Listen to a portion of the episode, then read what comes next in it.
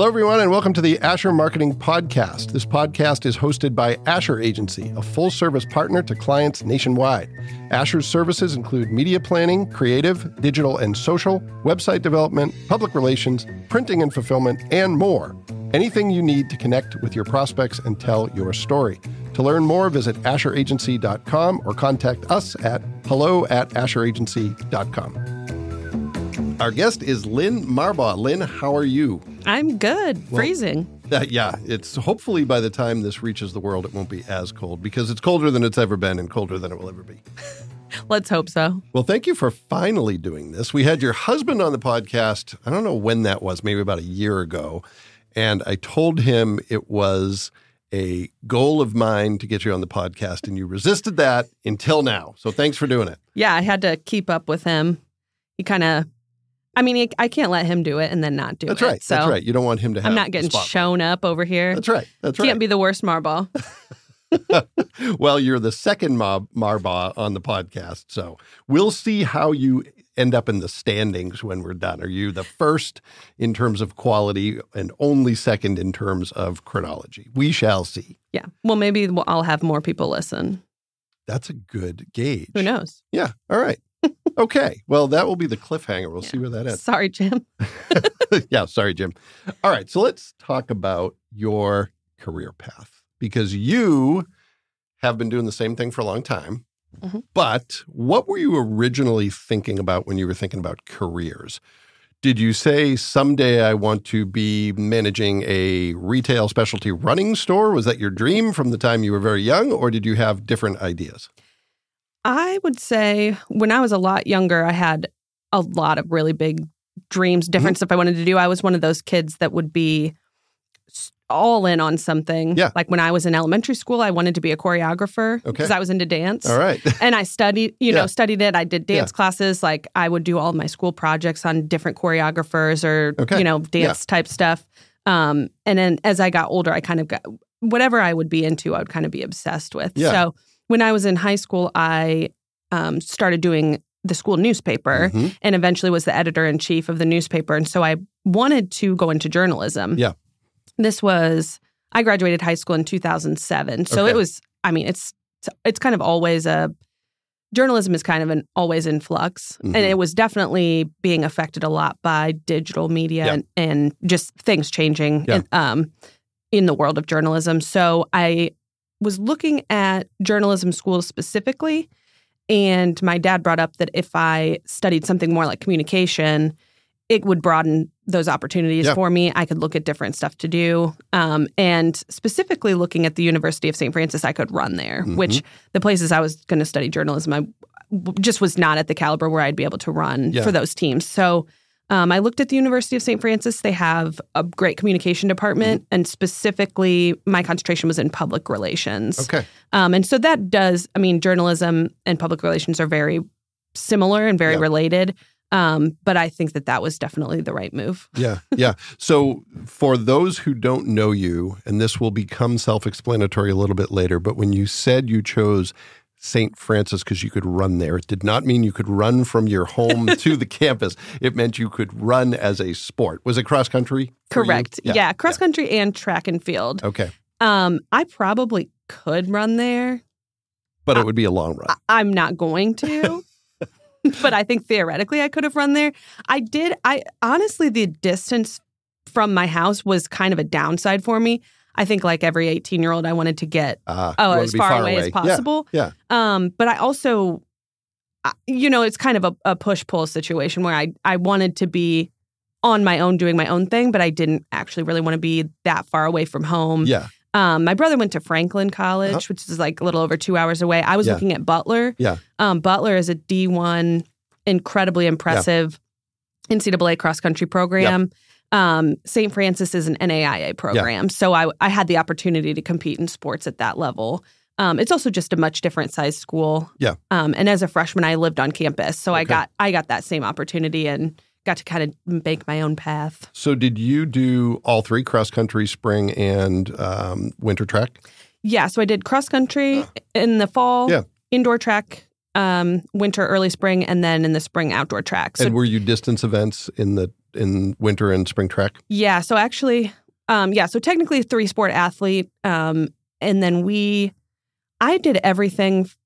d- Depending on the year and the season, I did anything from like the 400 up to the 5K on the track. Yeah. So okay. pretty much as short as you can go as a distance runner. yeah. As Yeah. almost as long. I never did a 10K on the track. Um, thank goodness. I Yeah. and not because I don't like the 10K. I just wouldn't. Uh, it would. Everybody would have been out there for too long.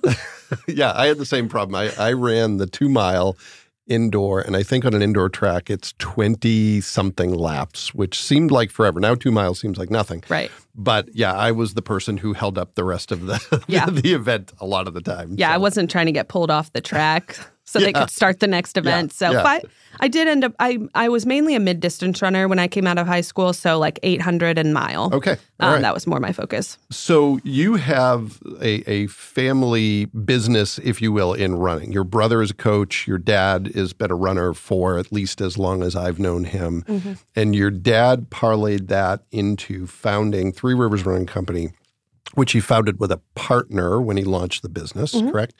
So so this happens, this business launches when you're in high school. And I want to bridge between, okay, Lynn's in high school, her dad starts this business, to today, where now you're involved day to day, you're managing the business. You're thinking about journalism. You do some jobs out of school after you're done at St. Francis. When do you decide to go all in with the store and why do you make that decision? So when we first opened in 2004, I would have been about 15. Yeah. Um, so I was actually too young to work at the store, and I really wanted to, Mm-hmm. but le- you know, legally I couldn't. Yeah, yeah. and my brother could, and I remember being really jealous that he got to work there, and he didn't even really seem to like it. He's told me since that he liked working at the store. He just didn't like fitting customers for shoes, which Okay. Hmm. is our en- entire business. Yeah. I Um, liked everything except for the customer. yeah, he just happened to be 16 months older than me. Okay. So okay. So he is old enough to work, but still in high school when the store opened? yeah, he Okay. would have been in. I was a sophomore. He was a junior. Got it.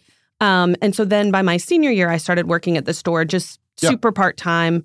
Um, and then I off and on during college, just depending on you know my schedule and breaks and summers and that kind of stuff. I worked at the store. Yeah. Um, and then it was kind of a similar situation from when I graduated high school, where I wanted to you know blaze my own path Mhm. and go out and get a quote unquote real job Yeah. and do all these different Yeah. things and um, I did some internships while I was in school. I did um, have another full time job after I graduated that just didn't didn't work out. It Yeah. just wasn't really what I wanted to do. I think we all have at least one of those. Yeah. I mean, I, everyone either has one or they're in one, or they will be. Yeah. they're in one. Yeah. Yeah. Yeah, for sure. Um, they don't know they're in it. Yeah. Yeah. and so I think it's important to to test the waters and try other stuff out Yeah. to to see what you do and don't want to do. Mhm. Um, and that led me to come back home to the family business and back to a lot of a lot of things basically involved with running. So Yeah. at, around that same time, I was began my coaching career. Yeah. Um, and I coached for three years at Bishop Luers. Yep. Um, and then came back working at the store kind of around that same time. So it all kind of tied tied back in together. All right. So for for those who are not familiar, a lot of the people listening with this to the podcast will be familiar with Three Rivers, Rivers Running Company. But for those who aren't, how do you describe the business, the store, to those who don't know much about it?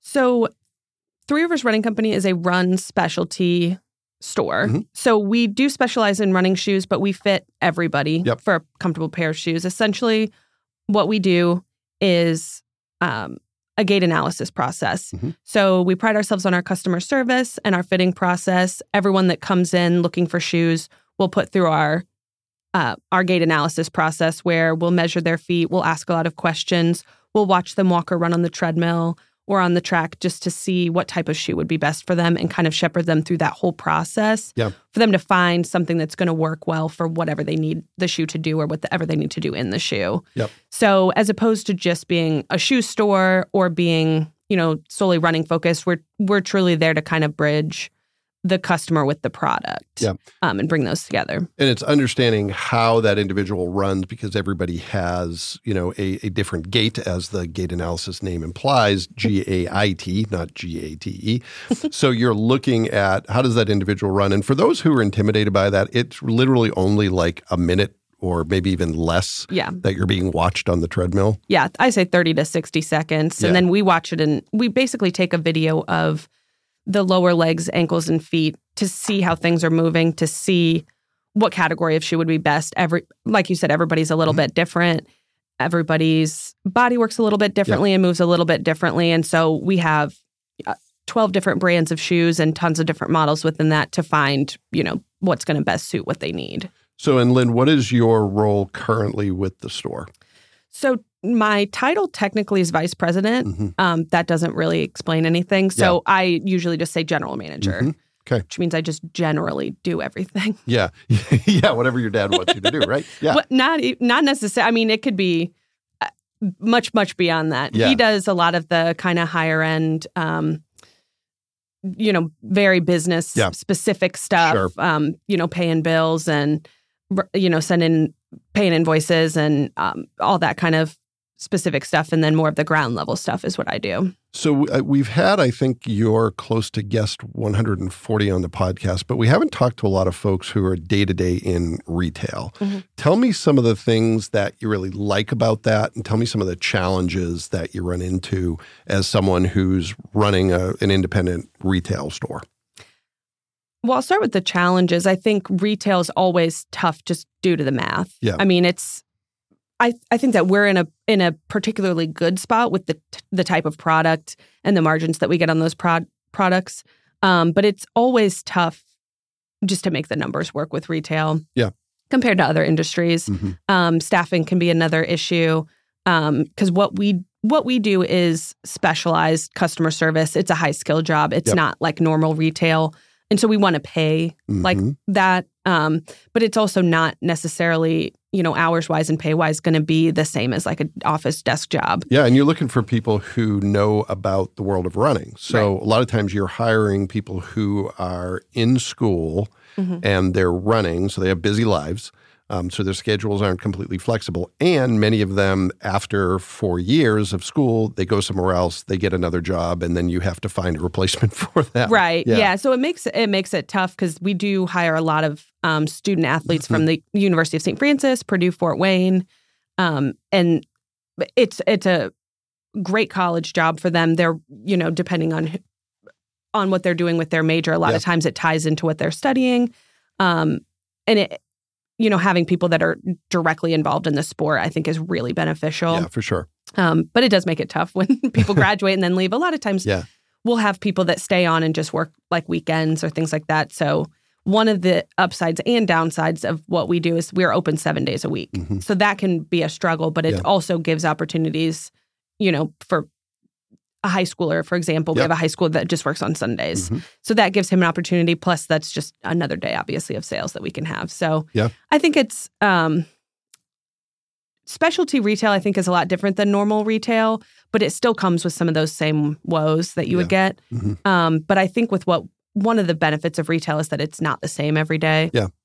it's always going to be something it it's vaguely the same but it's ev- there's different challenges and different you know rewards basically Yeah. Well, and as one, the days go on and, and despite all those challenges, the store's had a lot of success. You've got the 20th anniversary coming up. yes this year. So tell me a little bit about that. Um, obviously, it's it's an exciting thing, but how are you celebrating that? What does that mean to to you to be part of a business that didn't exist 20 years ago and is now successful and thriving and all those good things? yeah it's it's extremely exciting i keep having to remind myself that that 20 years means that i'm 35 when we opened i was you know a sophomore in high school and Yeah. so it's really um it i mean it both seems like it flew by and that it was a lifetime Yeah. um because it really is the lifetime of the store and we've Mhm. had so many so many different staff and so many different people contribute to like what we you know the store that we are today Yeah. Yeah. um so one of the things that we're going to do to celebrate we're going to do a celebratory concert at Baker Street Center on March 9th. Nice. Yeah. Um, and so my father, Brad, who's the president of Three Rivers Running Company and the principal owner, he is um, really into blues rock. So we have a blues rock artist coming out, um, and we'll have tickets live for that. We're going to have all kinds of fun stuff on that specific day. We're also going to have some special sales in store across the month of March. So March for us is usually a really busy month in general. This year is going to be even busier um, because it's our 20th anniversary, but Yeah. we definitely want, I mean, this is a huge occasion for us. So we want to celebrate in style. Well, that's great. Well, congratulations. That's, Thank that's a really cool thing. And, you know, another thing that I think makes it special is the fact that, and I'm biased, I was a fan of the store long before, you know, the, the store became a client of Asher. But um, you've always been very community oriented, very, very service oriented from a retail standpoint, but very community oriented. Um, I remember back when the store first opened on Covington Road, it was great to be able to to walk in and see your dad and others who I was seeing at races and who I knew were doing things beyond just selling shoes. They were embedded in the community. I think that's continued and even increased over the years. So tell me about some of the things you're doing from a community standpoint that maybe you've always been doing or some things that are new as the store's evolved. Yeah, I being involved in the community is one of the most important things that we do. I mean, we're a local business and the community helped build us, so we help build the community. Is kind of how we Yeah. see it. Yeah. Um I think we've always wanted to be integrated in the area that we're around. I mean, that's kind of the part of the reason that we exist. When Yeah. um when my father was I guess that would have been in the early 2000s, he took up he'd been running when he was younger, he ran in high school, he ran while he was in college. And then after he and my mom had me and my brother, he kind of slowed down a little Mhm. bit. He had a knee injury. Yeah. He was kind of getting back into it. And so around that time, he was either driving down to Indianapolis or ordering stuff online from Roadrunner Sports. And he noticed when he'd go to races and talk to other people that that was kind of the same Yeah. thing. And people wanted somewhere that they could get shoes where they could try them on and they could see, you know, what she would be best for them. And so I think that the store itself was created out of a community need. Yeah. Um, and so that we've always had that as as, you know, the core of of who we are. Yeah. And and one of the things that you, you've started recently is the Apple Seeds program, which is designed to get kids involved and at a time when it's really hard to keep kids active. Tell me a little bit about that. What's the goal of the program and how has that evolved over the past few years? Yeah, apple seeds is probably my favorite thing that I do at the store right now. Yeah. Um, I built apple seeds in 2017, um, and we started with just a summer running club. So it was like an eight week program. I think we had 20 or 25 kids that first year. Um, but basically, that at that point, it was just for elementary school kids, Mhm. just to kind of get them involved, introduce them to running. Yeah. Um, and you know, just kind of some getting basically getting it started. Yeah. Um, since then, we've grown. Now we have four different programs a year. So we'll have our winter indoor track club coming up soon. We've got uh, our summer running program that's now 10 weeks. We've got a cross country season that we're doing in the fall. And then we have a track camp, which is four days that we do at the very end of the year. Okay. And so we've um, doing that, we've been able to, you know, work with a lot more kids and expand what we're doing. The really the core of apple seeds, pun intended. That was a good one. Yeah. Thank you. It almost I went right over my I honestly didn't think. Yeah, I didn't think you noticed it. Um, but the the core of what we do at Appleseeds is to make running fun. Yeah. we're not necessarily trying to you know find the the next Olympian. This is running is for everybody. Mhm. Running should be fun, and running is something that everyone can do. Yeah. It should be accessible and it should be, um, you know, engaging for the kids. And so we do workouts and we ch- we do races and you know we challenge them to grow and get better and we teach them about you know the sport and the science behind it. But really, the whole point of it is just to make running fun, so Yeah. that people like running. Well, and, and and what you said about it being accessible, you know, there's there's a lot of sports that parents can choose from, and a lot of good ones in our community, but a lot of them are very expensive. If you look at the equipment that goes into football and and hockey, especially, I was a former hockey player, and, and basically my family ran out of money for me to play hockey. Is why I stopped because the equipment was so expensive. So you can have families from a lot of walks of life get involved, keep their kids active, and not have to worry about you know mortgaging the house in order to, to Yeah. gear them up for the next season. Yeah, I and I I do notice that with a lot of other sports that it, there's a lot of barriers to entry. Yeah. And you're having to pay for equipment, plus you're paying for coaching, plus you're paying for travel and, and all these different things. So one of my main goals with Apple Seeds was to keep the cost you know as low Yeah. as possible. And so I've looked at other sports programs, um, really even just around the area, and they're like three or four times as expensive, which Yeah. you know is under, understandable depending on what facilities and equipment and stuff that you need. But really, with running, especially for kids, they just need a pair of shoes. Yeah. and everything else. Yeah. you know everything else is just kind of gravy on top of that. So you know if they want, you know, nice running clothes or they want a, you know, a, wa- a GPS watch or something like that. You don't need any of that It's stuff. It makes it easy. Yeah, for sure. Um, but you know, a ten year old doesn't really need a GPS yeah, anyways. probably not. Probably um, not. so yeah, I mean, and we, like I said, we just try to keep it fun and Yeah. keep it enjoyable. So we do a lot of games that involve running.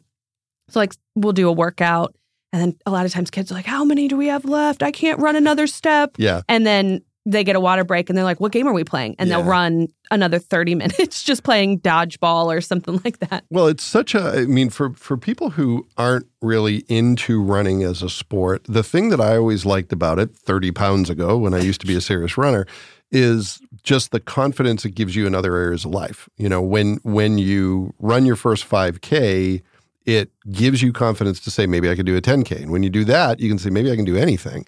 And, and I'm sure what you're seeing in kids is, you know, kids who maybe never ran competitively or seriously in their life, who are, you know, seeing potential in themselves they didn't see any time before that.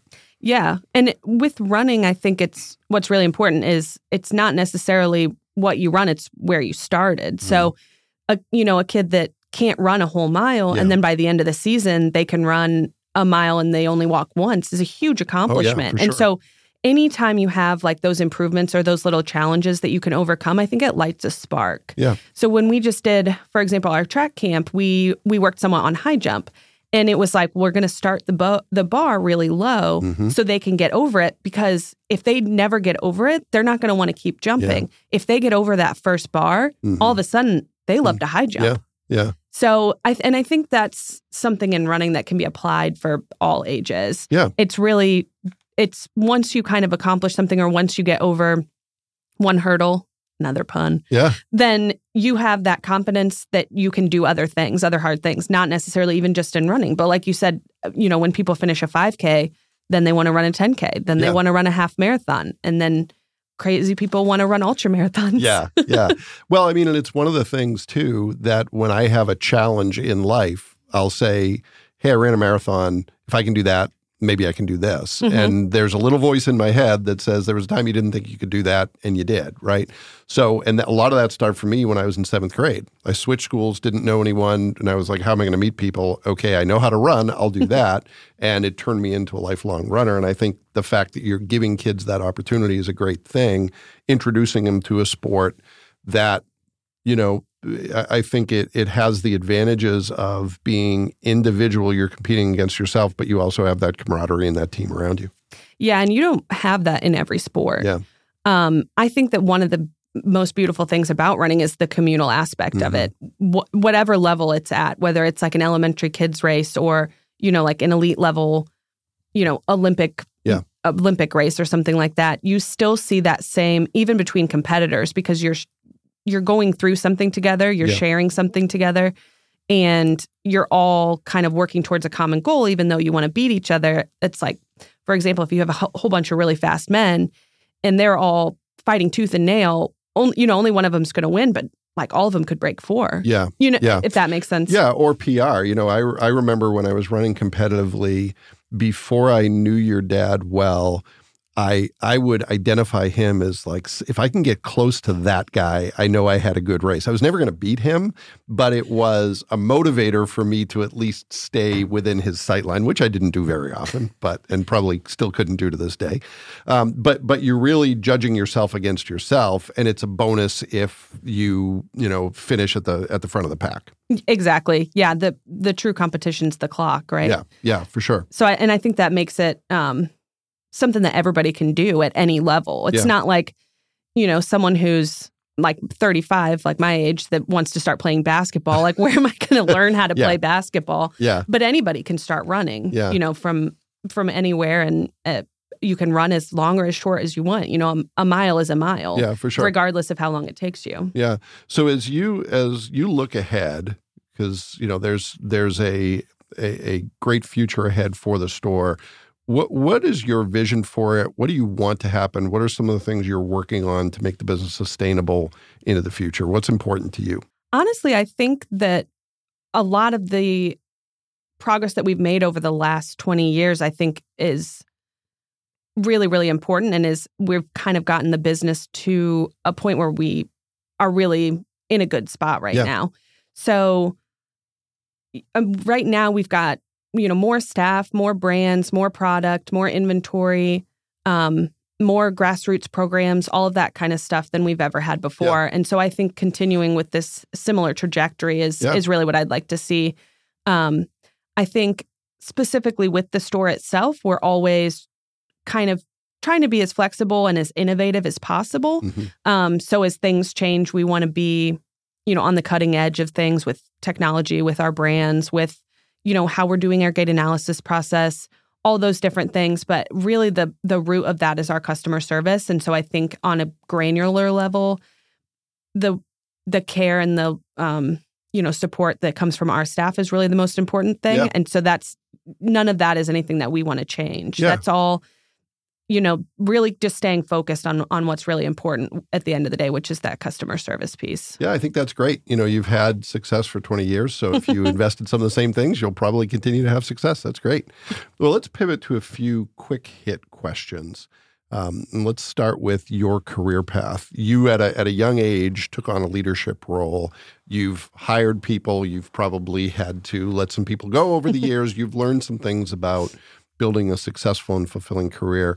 What do you think of the keys that you've learned that you think are applicable to anybody? What what does it take to have a successful career?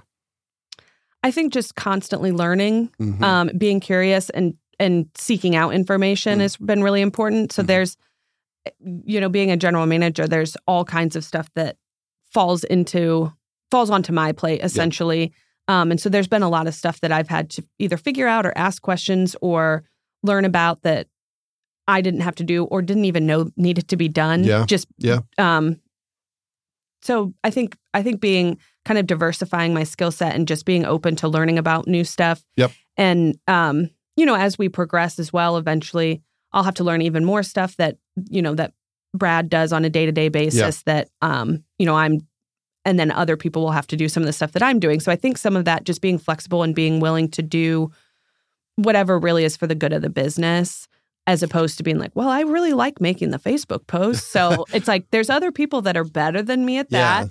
And yeah. so I'm going to have them do that. And then I'm going to flex and, and do this other thing. Or I need, you know, I need to work on, for example, right now I'm learning more about accounting, mm-hmm. which I never thought would be something that I'd want to do. Yeah, sure. But it is a really important piece. And, and um, it's something that I've actually really enjoyed. yeah, well, and and you alluded to something I think that's important to mention is you don't do any of this alone. You've got a team that works with you.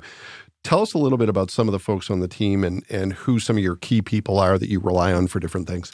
So we have a product manager um, who does basically everything product related, ordering, yeah, um, inventory, everything you know, shipping, receiving, all that kind of stuff. And then we have um, a sales floor senior sales floor manager who basically is going to be our external yep. person. She's in charge of everything out on the sales floor. She does merchandising. She you know works with obviously the customers. Um, she does some back office work as well, but essentially he's in charge of the product. She's in charge of the sales floor. Yeah. Um, then we have two other shift managers that help a lot um, with managing the sales floor and the products and all that kind of stuff as well. Um, and then we have a marketing manager as well who handles um you know the basically she'll get the customers in andy will get the products in yeah and then our our staff will have those two meet in the middle so yeah. and yeah. that's what our staff does really on a day-to-day basis is helping customers find the the best possible solution for what they need yeah um so we have to have those two things otherwise yeah. you can't sure well can't i mentioned that. that because i think sometimes you know people can um, it, it's a balance between two things you mentioned. Sometimes people imagine that someone like you has to do everything, and, and you have to know about every aspect of the business, but you also have to know, as you mentioned, when someone is smarter than you and can probably do a better job with mm-hmm. something. So I think delegation is an important part of it and something that sounds like you've learned over the years too. what are you, my therapist? You sound just like her. that is really important. It's Yeah. something that I still need to work on because I do feel like a lot of stuff, you know, everything kind of falls onto me. But Yeah. there are, we do have an amazing staff and a really, I think, a really, really good core group of managers that I can lean on and I can ask for help with things. And I've been able to get, um, you know, certain tasks delegated to them, which has helped tremendously. I mean, it's for the good of everybody. Yeah. Um, and and I think it helps utilize their skill set better, so they're enjoying what they're doing more. It gives them more ownership Yeah. of of the business and what they're what they're doing. Um, gives them more ownership of their job. Um, and I think it's also like you said, it's just realizing like somebody else is probably better than me at this, Yeah. Well, and I should let them do it. Yeah, well, I think when you start in a leadership role as young as you did, there is a a you know a natural inclination to try to kind of prove yourself, especially in a family business, to come in and say, "I need to be the smartest person in the room about everything." And then if your leadership experience is anything like mine, you learn pretty quickly you can't and you're not, and that's where the delegation piece comes in. Yeah, definitely. I think uh, sometimes it's also like, well, they I was put in this role, so I have to prove why Yeah. I'm worthy to be in this role. Um, and uh, that really, like you said, I learned pretty quickly that that comes from managing other Yeah, people Sure. and having other people do stuff like that. Yeah, Um, yeah. So yeah, not everything. T- you know, everything doesn't necessarily fall on my shoulders, but it's I'm still responsible for for everything that goes on in there. But I'm really lucky with the people that we've got at the store right now and the stuff that they're able to do and um, kind of some of this some of the stuff that they've just taken and and run with it. Yeah. Another- yeah. There's another. there there's another one. I think that's three or four. Wow. Three, This yeah. is the punniest episode I think we've ever had. All right. Second quick hit question: What is a myth or misconception related to your work that could be about the world of specialty retail? It could be about the world of running that you want to either debunk or something you think that isn't appreciated enough that you want to amplify.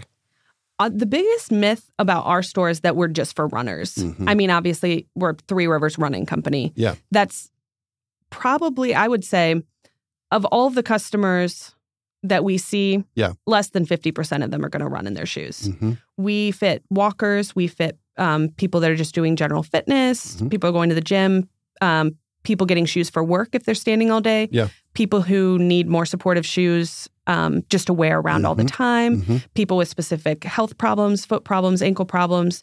We fit everybody. Yeah. Um, anybody that needs a comfortable pair of shoes. Okay. Technically, our shoes are classified as running shoes, but Mhm. running shoes are really versatile and work Yeah. for a lot of things. It's not like, you know, getting a bowling shoe or like Yeah. a football cleat where it's like you can only wear it for that one specific thing. Sure. You can wear, and I do wear running shoes Yeah. all the time for pretty much everything. Yeah. Um, and so I think a lot a lot of times people will get intimidated to Mhm. come see us. And one of the things we hear all the time when someone walks through the doors, I'm not a runner, but Mhm. you don't have to be. Well, Everyone can come shop with us. Yeah, and part of it too is just realizing how the shoes you walk in every day affect your overall health. Even if you have no aspirations to be a runner, you're going to spend a decent amount of time on your feet, regardless of who you are in most cases.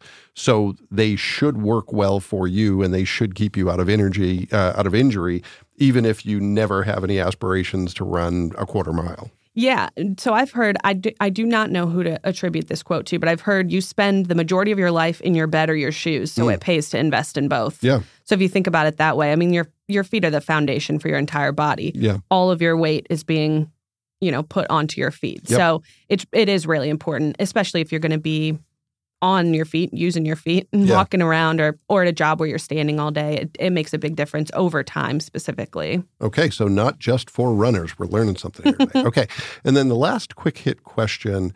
Obviously, you have to deal with a lot of technology in your work, and this can be a technology solution, but it doesn't have to be. A lot of people on the podcast talk about analog solutions. What is a tool, a trick, a tip, or hack, something you use in your work that makes your job easier that you think deserves a mention? we were just talking about this the other day. We use Canva. Yeah. Canva is like a design um design and editing tool. Yeah.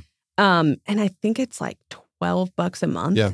Um as opposed to, you know, using some a a higher end Mhm. like creative suite Yeah. um which we, like I said, we have a marketing manager and Mhm. she's phenomenal. And Canva is like her very favorite thing because Yeah. she can do everything she needs in Yeah. there. And I can get in there and do everything I need. So we can use it as a team, we can use it individually.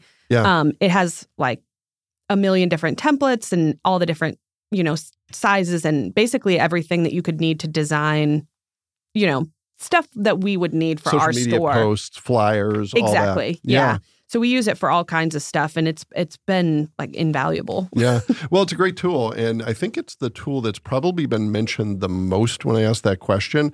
But that's with a reason. I mean, there was a time when it was the Adobe Create Creative Suite, which is great, Mhm. and then, or something that wasn't great. and it Right. kind of filled that in between for folks like me who aren't trained designers. And you can put out a high quantity of stuff, but still be assured that it's going to be of a certain quality. There's enough uh, guardrails in Canva that are going to, you know, you could still make a bad design in Canva, but it's going to help you make it better, even if you're not trained as a designer. Yeah, when I started at St. Francis, I asked if I could get a minor in graphic design and they said that does not exist. Mm, because it is so specialized. exactly. Yeah. Yeah. It's it's graphic design is really specialized um and really technical. Um so it it just doesn't doesn't work for the amount, you know, amount of credit hours that go into a minor. Yeah. But it's we I we went to like an industry uh conference a couple of years ago and there was someone speaking to us about specifically marketing and Mhm. and how to do that because there's a lot of stores that are even smaller than us that have, you know, we have a, about 16 employees. Mhm. Um, you, typically, we have anywhere from like 15 to 18 employees on Yeah. staff at a time. Um, and there's some other stores that'll have, you know, like three, and the owner's Mhm. doing everything. Yeah, The owner's yeah. fitting people for shoes, and then checking in boxes, and then writing an order, and then trying to make a flyer. Yeah. And so her, somebody was like, "Well, what what do you do if you don't know how to do any kind of graphic design?" And she said, "You should hire someone to work on your sales floor that has a degree in graphic design." yeah. And I raised my hand and I was like, you should just use Canva. Yeah. It's a lot cheaper. And I don't think anybody with a graphic design degree is necessarily like, well, I'll just go do this and then I'll do some flyers for them. Yeah. Yeah. You know, you you need to either hire someone to do that freelance, which is pretty expensive. Yeah. I mean, graphic designers are Yeah. You're not not cheap for a reason. oh, for sure. But you know, some like you said in Canva, there's some guardrails in there, so I can't mess it up too bad. Well, it's got the templates already put together well, for good me. for you for raising your hand and, and educating the folks in the room. Well, I'm I'm guessing that among the the the rooms you're in when it's leadership of running specialty stores, and I could be completely wrong, but you're probably younger than many of them. Mhm. I would imagine. Is it is it equal distribution, male and female, or is it male dominated? It's I'd have to look at the numbers. I think it's male dominated, but not heavily. So maybe 60 40 at most? Probably, Yeah. yeah. There's there's and there's a lot of stores that are co-owned by like couples, Yeah. so like married couples. Okay. Um, there's not there's we have found other stores, but there's not a ton that are co-owned by father and daughter specifically, Yeah. or parent, Yeah. child. Yeah. I mean, I'm not a child, but Yeah, but you were at one time. yeah. So we've we've seen other stores that are like mother and son, or father daughter, father Sure. son, that kind of thing. It's not super common, but I think with local businesses or um, other businesses similar to ours that Mhm. aren't in the run and specialty Yeah. channel, I think that is more common. Yeah. Yeah. Have a retirement plan. well, I say that because good for you for speaking up. It can be intimidating to be in those rooms, but I think your perspective as someone who maybe is a little younger is helpful when other people are looking for what tools can I use to make this a little easier, especially if they're a staff of three and not 16. So, right. yeah. So keep educating everyone. That's great. If I have anything else good to offer, I will. All right, great. Well, you have done a great job, and you might be the number one Marbach on this podcast. We'll just have to see what the numbers tell us. Yeah, we'll have to uh, maybe get my three year old on here All right. because she could be a really good guest. She's kind of a wild card, though. All right. Well, she was in this very room, so she's She was in this room. that's one of the qualifiers. She might have gotten crumbs everywhere, Yeah. and um, she might have broken a fan. I call her a three-nager. Okay. All right. That's She's- great. Yeah, not even three yet, but All right. Well, she will be. I can guarantee you, she will be the next bar, Marbach on the podcast. We'll we'll make it happen. all right, sounds good. All right. Well, thank you, Lynn, and thank you to everyone who took the opportunity to listen to this episode of the Asher Marketing Podcast. We'll be back next time with another great guest, and we hope you'll join us then.